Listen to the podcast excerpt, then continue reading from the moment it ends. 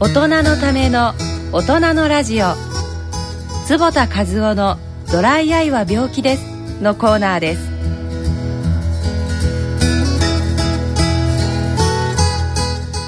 このコーナーは慶應義塾大学医学部教授の坪田和夫さんにお話しいただきます。今回はゴルフをしていたら風に涙がポロリ、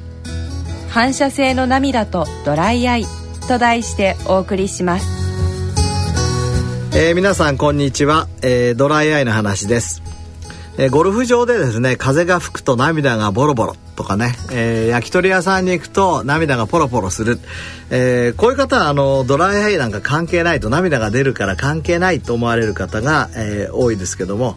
そういう方も、ドライアイの可能性が高いんですね。なぜかと言いますと、こういう実は涙が僕たちが出るというふうに言ってるのは反射性の涙というもので、これは僕たちの目の表面にいつもある涙とは別なんです。実は涙というのは瞬きのたびにいつも出てまして、ですから涙が出てない時、今出てないですよね、みんなラジオをお聞きになってる方、そういう方の今の状態でも涙っていうのは出てまして、目の表面を覆ってるわけです。ところが何かこう刺激があって、例えばゴミが入ったりとか、コンタクトレンズで目を傷つけちゃったりとか、そういう風になると、涙が出てくる。これ反射性の涙。実はもう一つ感情の涙というものがありまして、なんか感動したりとか、お葬式行ったりとか、そういう時に出てくるのは感情の涙といって、とにかく、たくさん涙ができてきた時に僕たちは涙が出たというわけですね。実は目の表面というのは涙で覆われてますが、それが乾いちゃうとですね、これは大変だ、乾いてしまって目の表面に傷がついちゃうということで、反射性の涙が出てきます。これがいわゆる焼き鳥屋さんの涙、風が吹くと涙です。涙の安定性がしっかりしている人はですね、逆にちょっとぐらい風が吹いても大丈夫なんです。ところが涙の安定性の悪い人、この人たちは風が吹くとすぐ乾いてしまうために、これは大変だと言って反射性の涙が出てきます。これ涙の安定性っていうのは何で決まってるか、前回ドライアイの話を聞いてくださった方は覚えてらっしゃるかもしれませんが、実はムチンという、大切なタンパク質が目の表面にありまして、これが涙を角膜にくっつけてるんですね。角膜っていうのはこの黒目の透明な膜ですけども、普通涙はですね、このタンパク質がないと、全然目の表面にくっつかないんですね。言ってみればガラスの上に水をこう垂らしてもこう丸っこくなってしまうのと同じようにですね、くっつかない。ところがムチンという成分が、これが目の表面を覆ってますと、この水がしっかりとくっつくということになります。ムチンというのは唾液にもありますから、例えば、ガラスの上に水を垂らして丸っこく、玉になってしまった人としてもですね、そこを例えばペロペロと舐めてそこに水を垂らすと、たーっとこう水がですね広がります。これが実際目の表面で起きていることなんですね。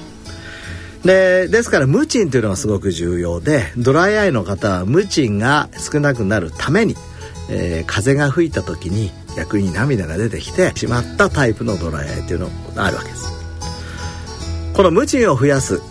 実は、昨年発売されましたジクアホソルナトリウム、これはですね、ムチンを増やして、それから実は涙も増やすんですね。涙液の水分も増やしまして、これによってムチン層を安定させて、目の表面の涙を安定させて、それによって、ドライを治す薬です。